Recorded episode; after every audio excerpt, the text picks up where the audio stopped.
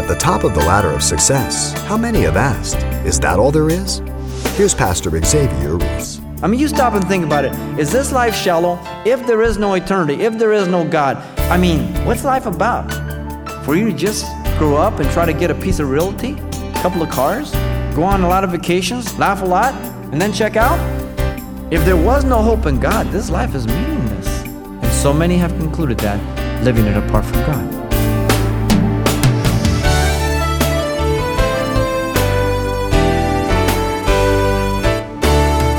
Welcome to Simple Truths, the daily half hour study of God's Word with Xavier Reese, Senior Pastor of Calvary Chapel of Pasadena, California. The wisdom of popular culture has enumerated for us everything from 12 step recovery programs to 50 ways to leave your lover. But today, Pastor Xavier Reese turns to the wisest man in history for a concentrated list of five key elements of practical wisdom. It's a simple truth study from the book of Ecclesiastes that we began last time in which we cover the first two elements character and humility. Let's rejoin the message as Pastor Xavier weighs the balance of the list after a brief introduction. Ecclesiastes chapter 7, verse 1 through 14. The message is entitled Practical Wisdom. Solomon, having concluded that man's claims about the things that bring about fulfillment and satisfaction in life were false, now turns to give some practical advice regarding morality and virtue that will prove and make man wise during his brief life in this world. There are five things Solomon is going to give to us here that Solomon says makes a man wise. The first being uh, character. Character is wisdom, verse 1 through 4. Secondly, humility is wisdom, verse 5 through 7. Thirdly, patience is wisdom, verse 8 through 10. Patience knows the end of a thing is better than its beginning. The patient in spirit is better than the proud in spirit.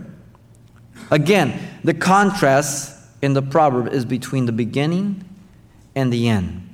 The process requires patience. That's what kills us. The beginning has a goal in mind, but we become impatient. The end assures the goal, but we want it right now.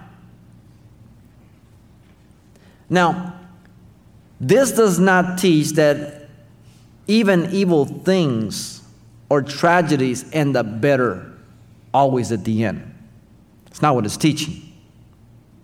And yet, God, in His grace and sovereignty, does seem to work things out for good at times, right? And even when we don't think they are, God says they do. And we have to wait till we get to heaven to find out the good. But we base it not on what we understand, we base it on the character of God, right? Now, notice the second part of the proverb.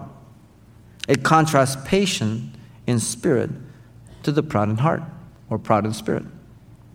The patient person does not jump to conclusions. The patient person gets all the information. The patient person attempts to understand and appropriate all that information. The patient person comes to a conclusion based on the available information and is yet open for any further information, even to the very last minute. The problem is that so often man is so convinced that he knows everything. I mean, I presume you balance your checkbook every month, or maybe that's your problem. But um, you only need one factor to be off, to be wrong. It can be one cent, one dollar, or a hundred dollars. And you're off. You'll never hit the true amount. How much more when we're dealing with people, things, situations, and events in which there are so many variables? Proverbs 16:32 says, "He who is slow to anger is better than the mighty, and he who rules his spirit than he who takes a city." You ever see a person who can't have and does not have rule over his spirit? I presume you drive the freeways. I have never felt so awkward in my life as when a woman passes me up because I'm going slow and she gives me an obscene sign. And I look at her and I feel weird and embarrassed for her. But that's the world we live in. No control. Let you know, see, when people do that to me, guys, I go. that ticks them off even more. Because I'm not going to respond the way they want me to. Thank God I'm saved. Thank God I'm saved. Secondly, verse 9 patience is not the virtue of the proud person. And Solomon commands not to be as him. Do not hasten in your spirit to be angry, for anger rests in the bosom of fools. This was a favorite scripture of my wife for our children as they were growing up. Now they throw it back in our face. An angry person cannot, nor will he, reason. An angry person has concluded they are right. An angry person is only interested in venting their anger. An angry person desires to inflict injury, whether it be verbal or physical. The angry person, by being hasty in spirit, proves to be a fool. Proverbs 14:29 says, "He who is slow to wrath has great understanding, but he who is impulsive exalts folly." Notice thirdly, patience lives content and thankful. So Solomon commands in verse 10, "Do not say, why were the former days better than these? For you do not inquire wisely concerning this. Patience lives content and thankful. The proverb has a problem on the human side. First, the past is often distorted in our minds. All of us have said, oh, the good old days. You get back there, they're not that good the past is not always better. We distort the past, we make it look better than it really was. The past and longing for it does not resolve the present. You still have your problem. Forgetting those things that are behind, reaching forward for the things that are ahead. I lay hold on that for which I was laid hold on for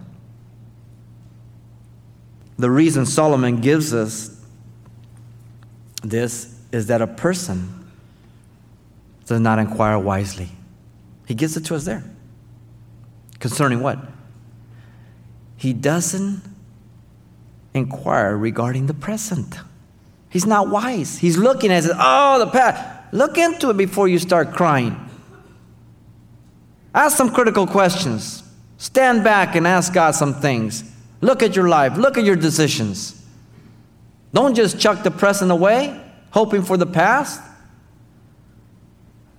They have not taken the time to reveal their good character, humility, or patience. So, all the virtues uh, that he's pointed at this point, they failed at this point. They have not taken the time to search out the problem, the possibilities, and, uh, and the applied wisdom to the situation to resolve it. But they just throw their hands up and press towards the past. Kind of like the children of Israel, right? Every time they got in trouble, they turned to Egypt. Oh, the leeks, the onions, the watermelons. The past looks so good. They forgot the whip. You remember the whip? Or do you only remember the leeks, the melons? Don't you ever forget the whip. Without the whip, the past looks pretty good. Without the taskmasters, the past looks pretty good. Without bondage, the past looks real good. But without those things, the past is not the past. It's something that never existed. Proverbs 13:10 says, "By pride comes nothing but strife, but with the well advised is wisdom." Are you a person that seeks good advice? Are you a person that can be confronted? Do you gather as much information, whichever way, whichever means, by whatever person, when you have to make decisions, when you're looking into something? Or are you just one of those kind of Lone Ranger guys and ladies that just, hey, I don't need anybody? Woe to you. One man stated, A man is a hero not because he is braver than anyone else, but because he is brave for 10 minutes longer. Stop and think about that. Interesting. Patience.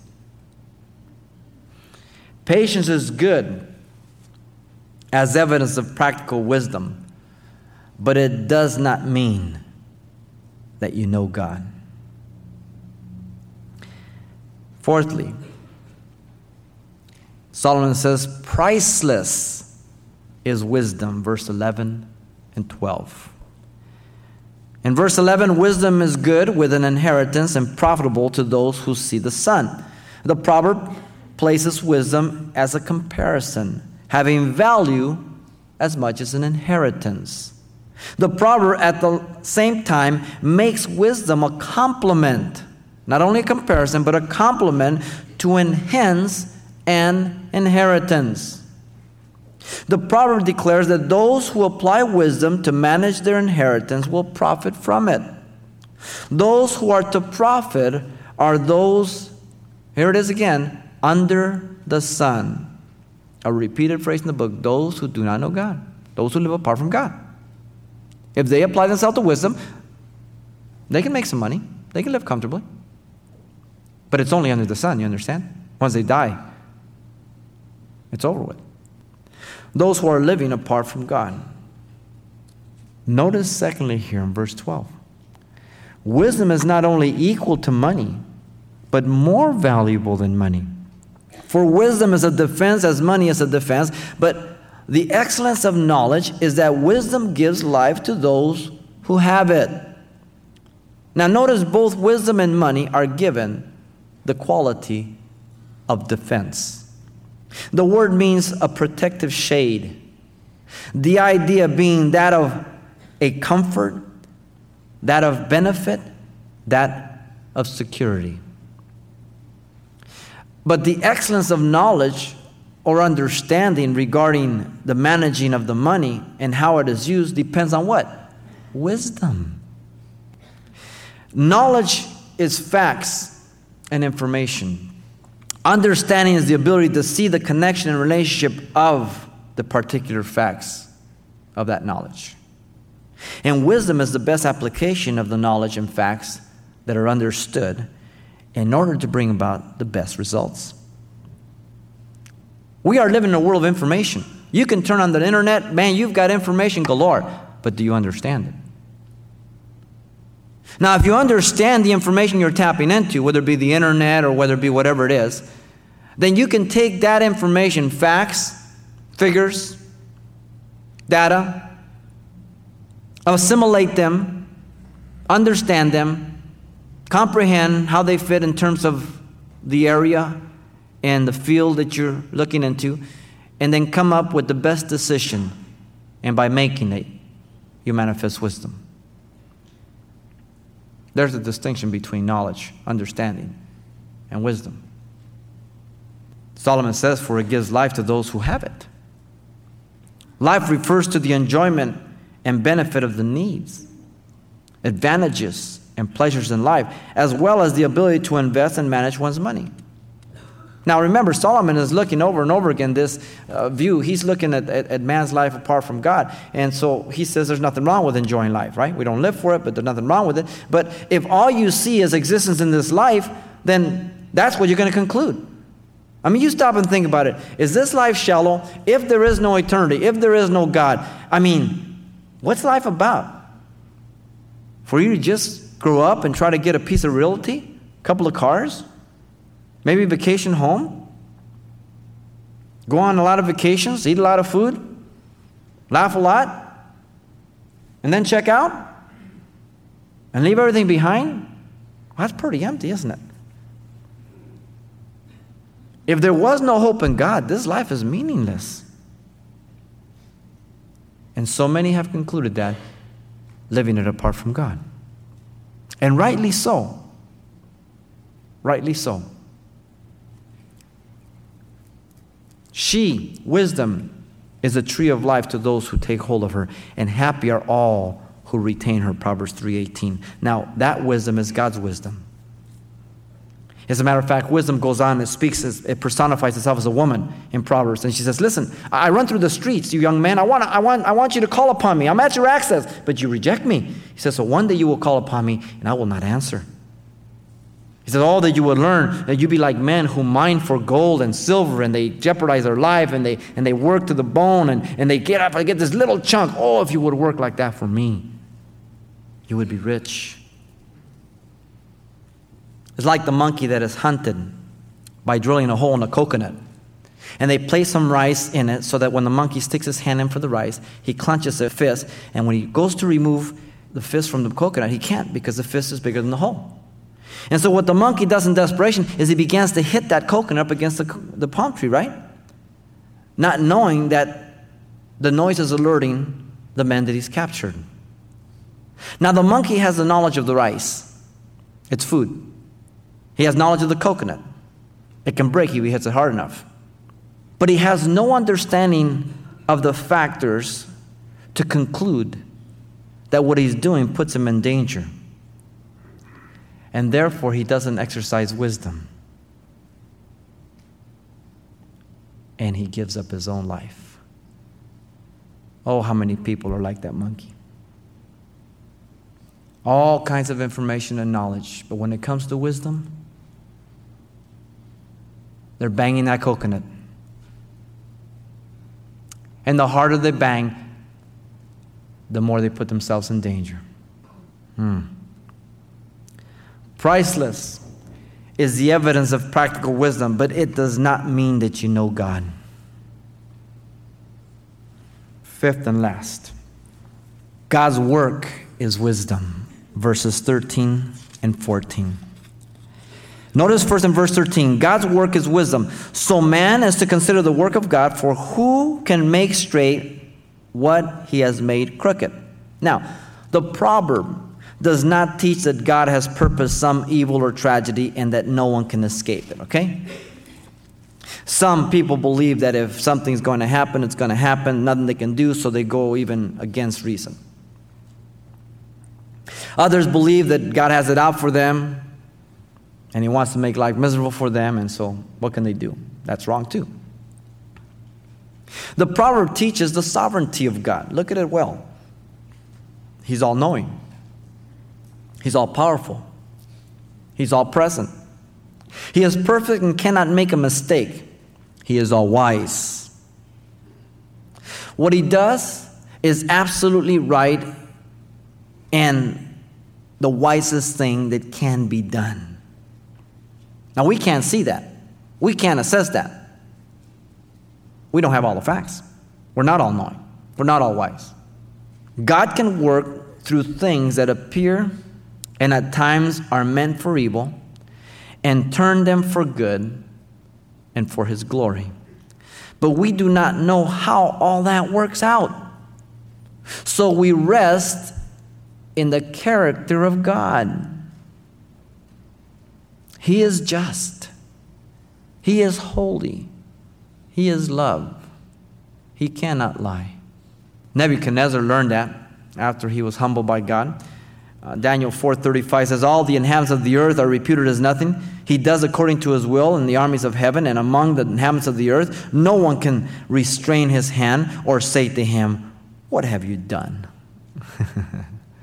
Notice secondly, in verse 14, in the day of prosperity, be joyful. But in the day of adversity, consider surely God has appointed the one as well as the other, so that man can find out nothing that will come after him. Now, they go together. 13 and 14 go together, okay? So in 13, he's been talking about considering the work of God, okay? He works beyond our understanding, beyond our ability to understand.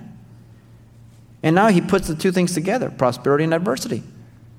The proverb counsels man to enjoy himself in his prosperity. Nothing wrong with that. The contrast is the day of adversity. When it comes, man is to consider, ponder, and understand that God could possibly be in the adversity as much as in the prosperity. Now, today's positive confession movement says no, sickness is not from God. God cannot be in suffering. Well, you know, um, uh, Job is a perfect example that God allowed that testing to come to him. He lost everything, knowing that Job was a righteous man and hated evil. Yet Job's friends were convinced that he was in sin, for God would not allow a righteous man to be afflicted. Miserable comforters, physicians no value. They got bad theology. Listen to what Solomon has told us a time to be born, a time to die, a time to kill, a time to heal, a time to break down, a time to build, a time to weep, a time to laugh, a time to mourn, a time to dance, so on and so forth. Ecclesiastes 3 2 through 4. God is in all these things if you're a Christian. And if you're not, God can use all those things, and He will use them to turn you to come to Him. Joseph's treatment by his brothers and the selling of his person to the Ishmaelites. And then they're selling to him in Egypt to Potiphar's house. Was the work of God through the free will of man's evilness. And what they intended for evil, God turned for good. Oh, the depth of the riches, both of the wisdom and the knowledge of God. How unsearchable are his judgments and his ways past finding out. Paul declares, Romans 11:33. Who has known the mind of the Lord? Eye has not seen, ear has not heard, neither has it entered into the heart of man the things that God has prepared for those who love him. Do you love him? He's prepared many things. You have no idea. He is in the day of prosperity as well as the day of adversity, if you're a Christian. God's work is evidence of practical wisdom, but it does not mean that you know God. And so, these five things that Solomon says are good for man in life, in view of his brief existence, and the fact that they make him wise, are good. But mere morality does not bring fulfillment or satisfaction, let alone is it evidence that we know God. Now, if we know God, these things are incredible through His Spirit, commendable. So may God give us wisdom. You stand in one of two camps this morning. You know God or you do not know God. If you don't, you can this morning. Well, we've been studying King Solomon's list of key ingredients that make up wisdom. And if what you've heard today has caused you to want to know more about a personal relationship with Jesus Christ, please visit our website, calvarychapelpasadena.com, where we provided the information you need to help make that decision. That's calvarychapelpasadena.com. Now, today's study is titled Practical Wisdom and is available on CD for just $4. Everything we shared last time will be included as well, so it makes a convenient way to study the message more in depth at your own pace.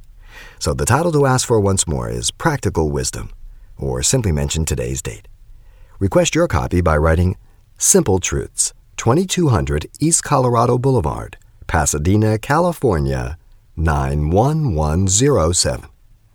Or to make your request by phone, call 800 926 1485. Again, that's 800 926 1485.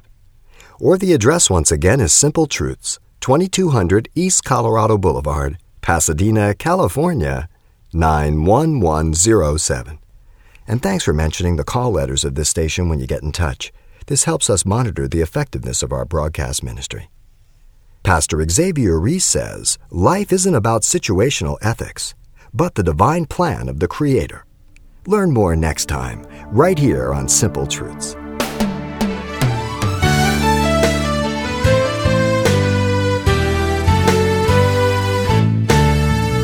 Simple Truths with Pastor Xavier Reese, a daily half hour broadcast, is a radio ministry of Calvary Chapel of Pasadena, California.